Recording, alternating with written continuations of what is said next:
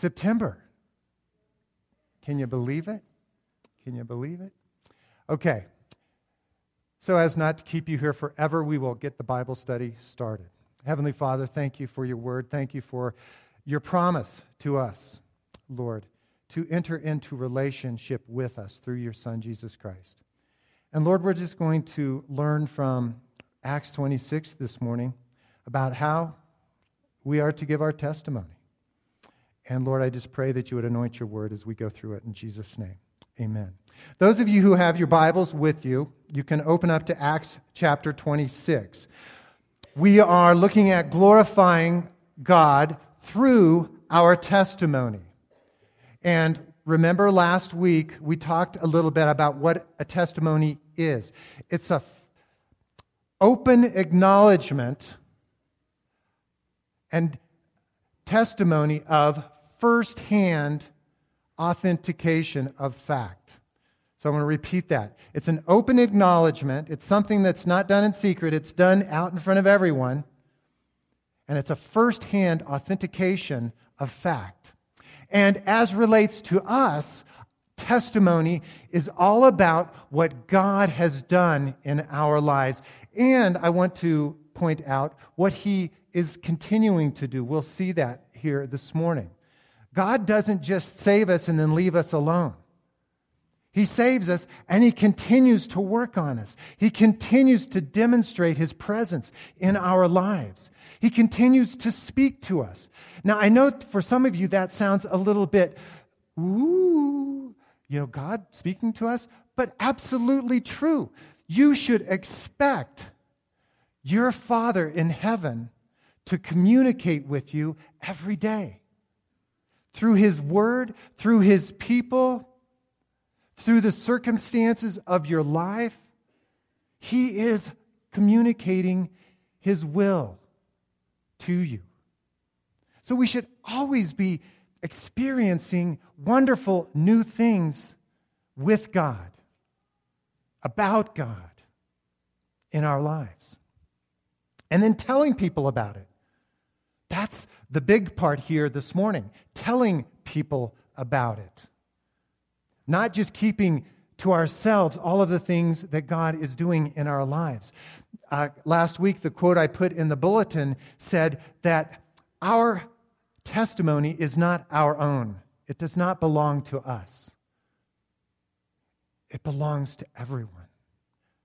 The work God is doing in your life speaks to you, to be sure, but it also speaks to many other people. And we're going to talk about that this morning as well. So, as I go through Acts 26, uh, we're going to be talking about some different characteristics of how we are to give our testimony or speak forth those things that God has done and is doing in our lives. And we're going to use this scene where Paul is before the Roman governor Festus and the tetrarch Agrippa, who was a king, a regional king there, a descendant of uh, Herod the Great, and Agrippa's sister, Bernice. Paul has been in Caesarea for a couple of years as a prisoner.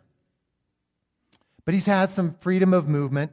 And finally, as Agrippa and his sister Bernice come to Caesarea to meet Festus, the Roman governor, Festus invites them to hear Paul's case. And that is what Paul here is beginning to do. He is giving his testimony, his story to these people. And it's in a big uh, amphitheater there in Caesarea. Many of you who went to Israel have been in the very theater wherein Paul gave this testimony. And so it says Then Agrippa said to Paul, You have permission to speak for yourself.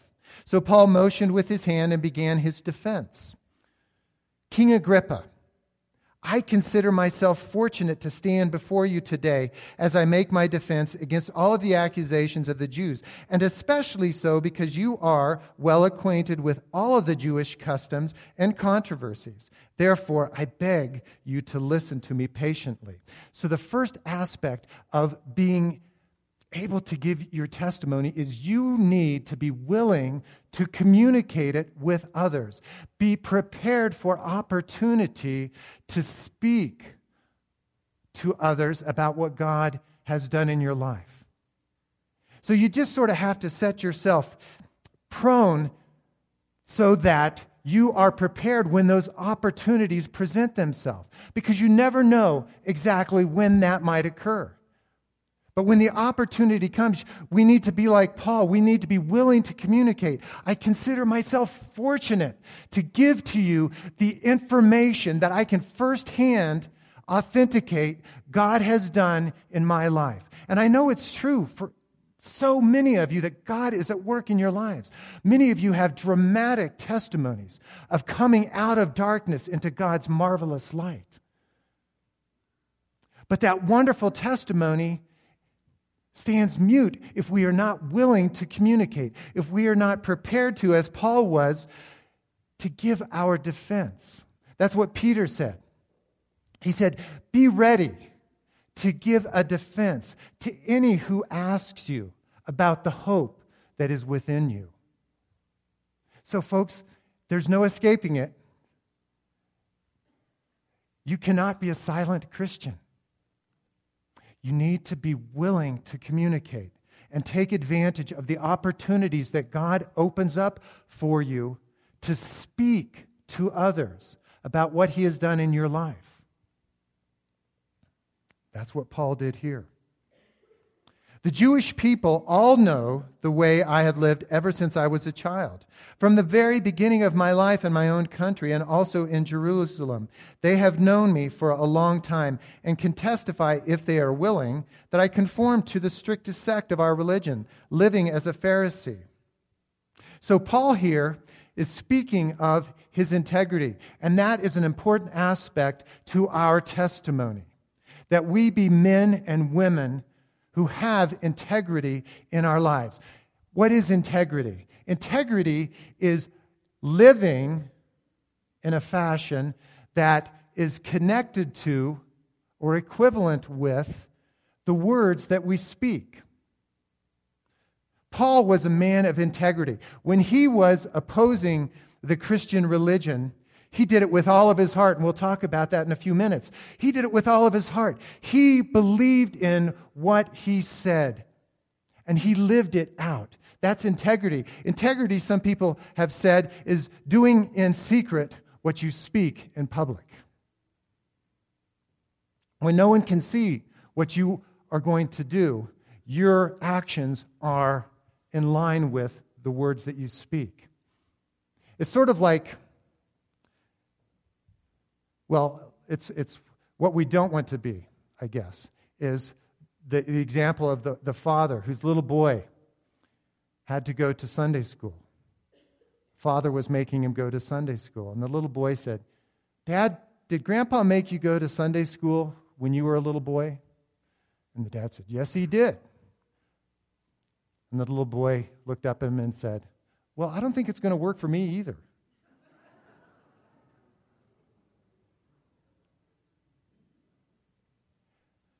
We have to live with integrity. Our, our words are important, but our actions must align with those words. Paul here is a man of integrity. and He's saying his testimony from the very early days of his life were one of integrity. What he spoke, he believed, and the actions that he would take were in line with that belief. So we need to have integrity in our lives. And now it is because of my hope in what God has promised our ancestors that I am on trial today. This is the promise our 12 tribes are hoping to see fulfilled as they earnestly serve God day and night. King Agrippa, it is because of this hope that these Jews are accusing me. Why should it be considered incredible that God raises the dead? So here Paul ta- attaches his testimony, the things that he is on, on trial for to the very beliefs that his people hold dear. In other words, he is saying that the actions that I am accused of are absolutely connected to, in line with the core beliefs of my nation. And I think this is important for us to understand too, is that the things that you believe as a Christian, they're not wild and crazy and off the chart. They are founded in history. The, the, the whole New Testament, over 24,000 existing manuscripts of the New Testament, more than any other ancient document by far. The closest ancient document testif- uh, testifying of an ancient writing is Homer's Iliad, which has about 900 existing copies. So the New Testament by far out, out, outdistances them. So the, the testimony of history is that Jesus Christ lived, that Jesus Christ was crucified. Even, even the Jewish historian Josephus testifies in his writings of the fact that Christ rose from the dead. So, our beliefs, your testimony, is tethered to history, just as Paul's was. And it's not unusual. God has said from the very beginning, from Genesis chapter 3, verse 15, that he would raise up his son from the dead in victory over the serpent. So it's ancient. It goes back as far as history records. So what you believe is reasonable.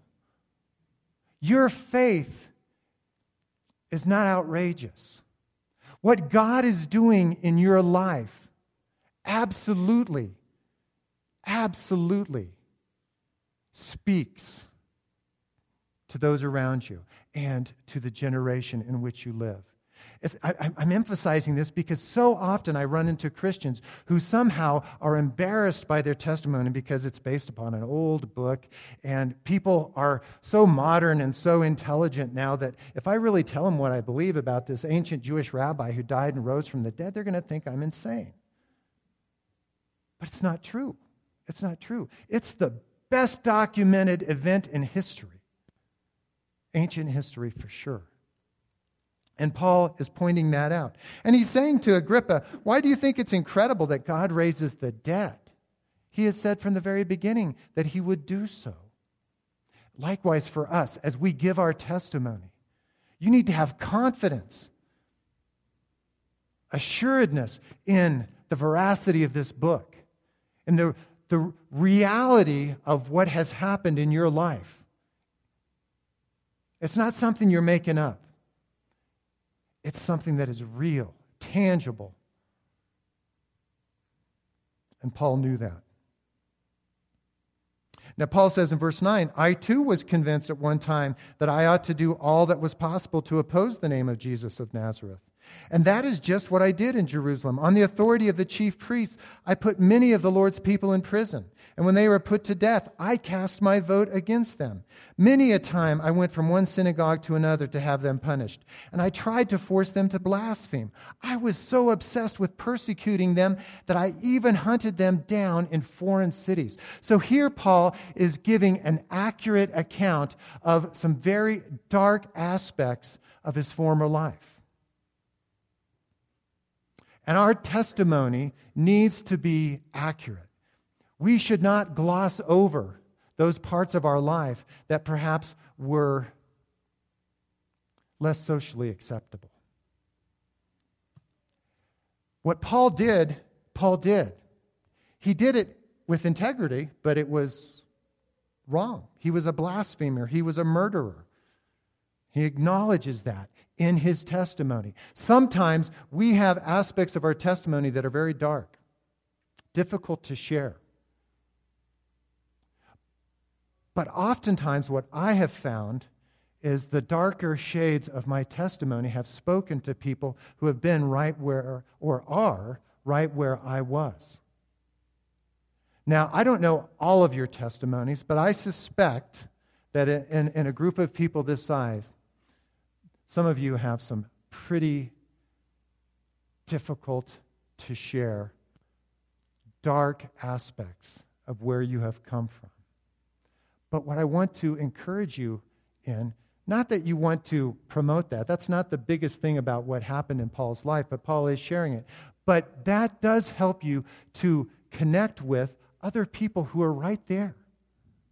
There are people out there, church, who are in dark places, who are struggling with difficult circumstances and situations. And when you share that I too was there at one time, I lived that life, I know what you're going through. But this is what God has done in my life to pull me out of that. This is the power that He gave to me in order to assist me to overcome that darkness, those chains, that bondage. People need to hear the accurate reflection of what God has drawn you out of. It's very important. But also, it's important that they hear what he has drawn you into. That's what Paul begins to speak about, verse 12. On one of these journeys, I was going to Damascus with the authority and the commission of the chief priests. About at noon, King Agrippa, as I was on the road, I saw a light from heaven, brighter than the sun, blazing all around me and my companions. And we all fell to the ground, and I heard a voice saying to me in Aramaic, Saul, Saul, why do you persecute me? It is hard for you to kick against the goads. And then I asked, Who are you, Lord? And the voice said, I am Jesus, whom you are persecuting. The Lord replied, Now get up and stand on your feet.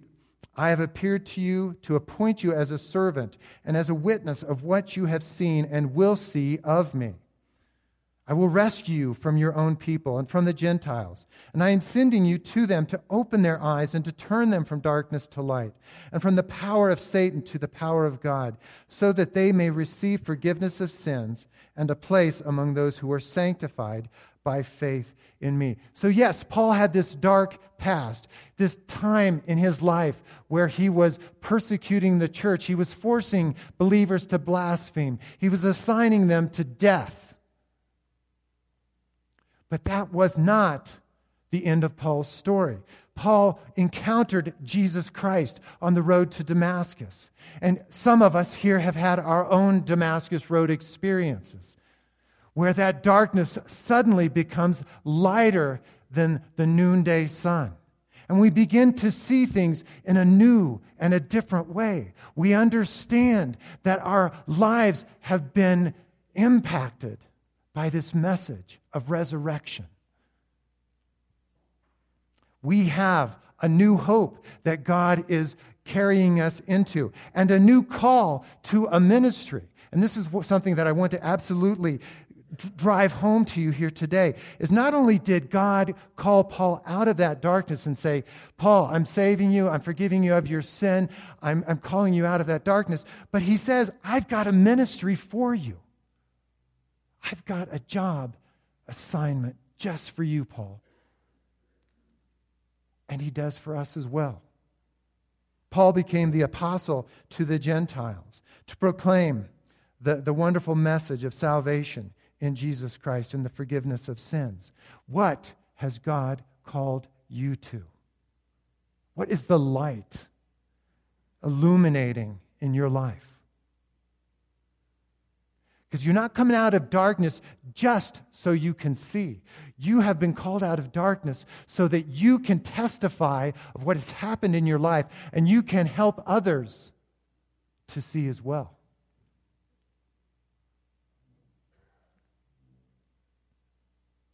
So then, King Agrippa, I was not disobedient to the vision from heaven. First to those in Damascus, then in Jerusalem, then in all Judea, and then to the Gentiles. I preached that they should repent and turn to God and demonstrate their repentance by their deeds. That is why the Jews seized me in the temple courts and tried to kill me. So Paul entered into this new mission that God had given him, and he began to testify everywhere he went, first in Damascus, then in Jerusalem, then in Judea, and then throughout the Roman Empire to all of the Gentiles. He began to testify of what had happened in his life. And there was this ongoing revelation to Paul and encounter with Jesus Christ all along the way. Jesus spoke to Paul on the Damascus Road, but the conversation did not end there. There are numerous times throughout the book of Acts where Jesus comes alongside Paul and speaks to him, gives him direction, gives him comfort, gives him assurance. And that same experience should be ours. The testimony that we give ought not to end at our conversion experience. If our testimonies are only about conversion, that's okay, but that's really not the whole story. There is so much more to what God wants to do in your life. And He wants to continue to add to your testimony. There was a lady here a couple of weeks ago who was a member of our church back in Fruita.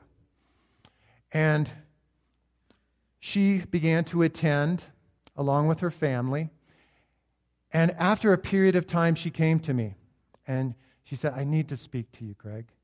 And we set aside a time, and she began to very, very slightly open a door into her soul and into her, her life. She had been profoundly abused as a little girl, physically and sexually night after night after night. And she didn't know where to go with that. She didn't know what to do with that. And we began to talk, but then she closed down again. She was not able to deal with that. And so we committed it to prayer. That was about 14 years ago. On Sunday, two weeks ago, she was sharing some stuff with me that God had done in her life. And it was powerful. God had opened it, the door just a little crack 14 years ago. But over the time that followed, through a variety of circumstances that I won't uh, have time to give to you this morning, God began to speak into her life, began to provide healing to her heart and what she could barely speak to me 14 years ago, she showed me last Sunday. She had put in a newsletter for her employer. She is now employed as a parent advocate, working with parents who uh, have abused or neglected their kids, and she's working with them. And she gave this entire testimony of where she started, how God, step by step by step, healed her and empowered her and turned the light on in her life to where she was able to communicate to her entire uh, company what she had been through, what God had done in her life, and what He was now doing through her to heal others. So your testimony doesn't stop at salvation. Your testimony is ongoing. Some of you are absolutely identifying with what I'm saying. You are saying, God is speaking to me. God is comforting me. God is communicating healing to my life. And as He does that in your life, you need to testify of that to those around you because there is someone else in your sphere of influence that needs to hear what God is doing in your life. It's an ongoing testimony. Paul was not disobedient to the vision from heaven. He began to speak wherever he was at. And as he spoke, God would continue to speak to him. And the, the scope of ministry expanded until the whole Roman Empire had heard. Paul ultimately will give testimony to Caesar Nero. But here, Paul's going through what certainly could be uh, deemed a confusing situation. I've been giving testimony for you, Jesus. I've been obedient to what you've asked me to do and I find myself a prisoner of Rome. I find myself two years in Caesarea in chains and in shackles.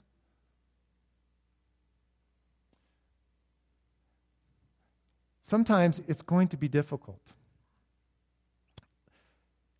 As Paul is giving his testimony here, the Roman governor Festus interrupts him and says, Paul, you're out of your mind.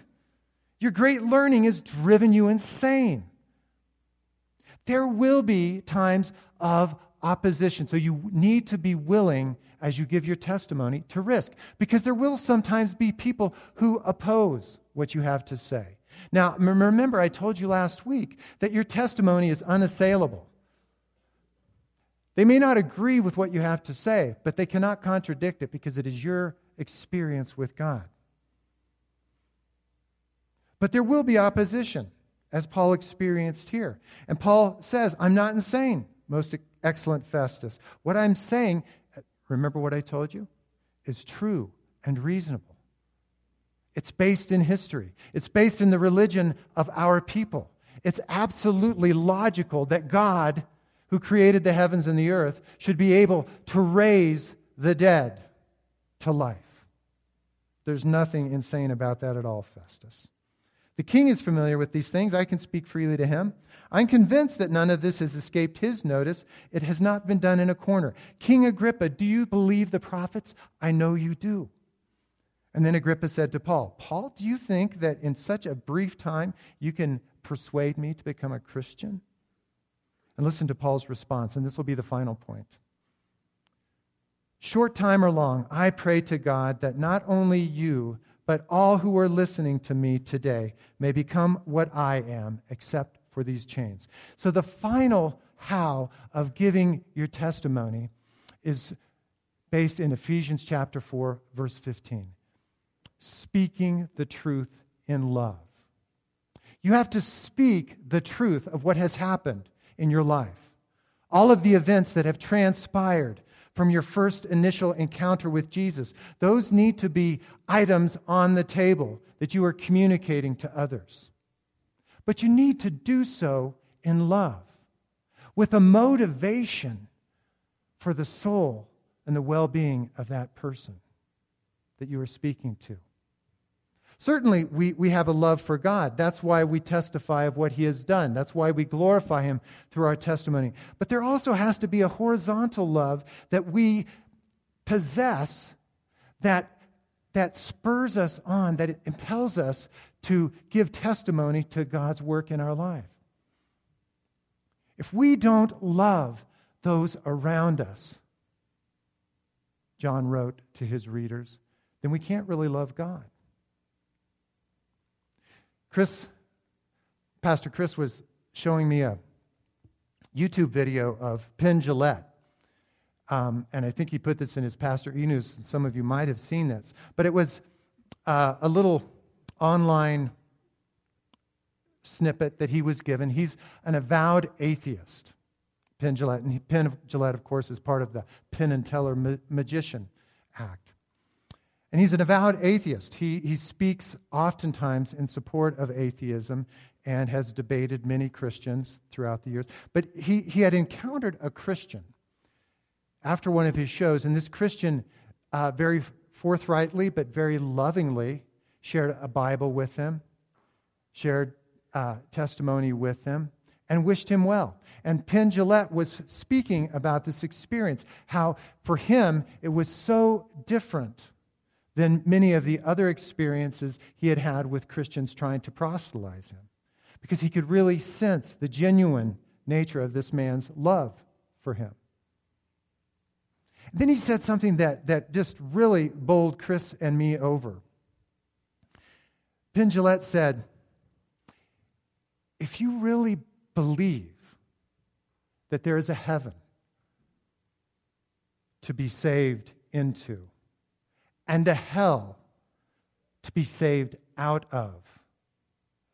How must, must, how much must you hate someone to not share that with them? Now, that's sobering, but it's true. Unless we have a love for our fellow man, the, the men and the women the boys and the girls that surround us, unless we are impelled by love, church, to share our testimony, we're probably going to be just satisfied to let those people walk by us, to not declare the glory of God and what He has done in our lives. It's love that drives us. Bible says it's the love of God that constrains us to do certain things and to give testimony to the work of God in your life. You must love your fellow man. So, glorifying through testimony. You're going to be given opportunity. God intends for each one of us to have an opportunity to share what He has done in our lives. My prayer for us today is that we embrace that opportunity.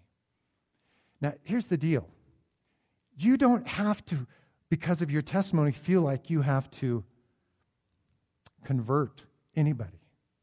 That's not your job. Your job is not to convert people, to convince people. Your job is simply to tell them, to testify. This is what God has done in my life. This is how I was saved out of darkness. This is what He has spoken to me since, and this is where I'm going.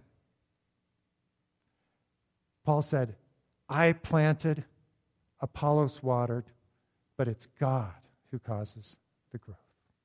Heavenly Father, I thank you for the opportunity that we have to be light in darkness, to be salt in the earth, Lord.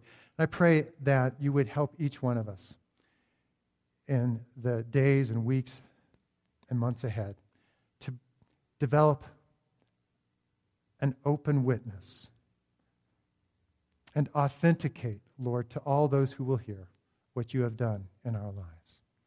In Jesus' name, amen.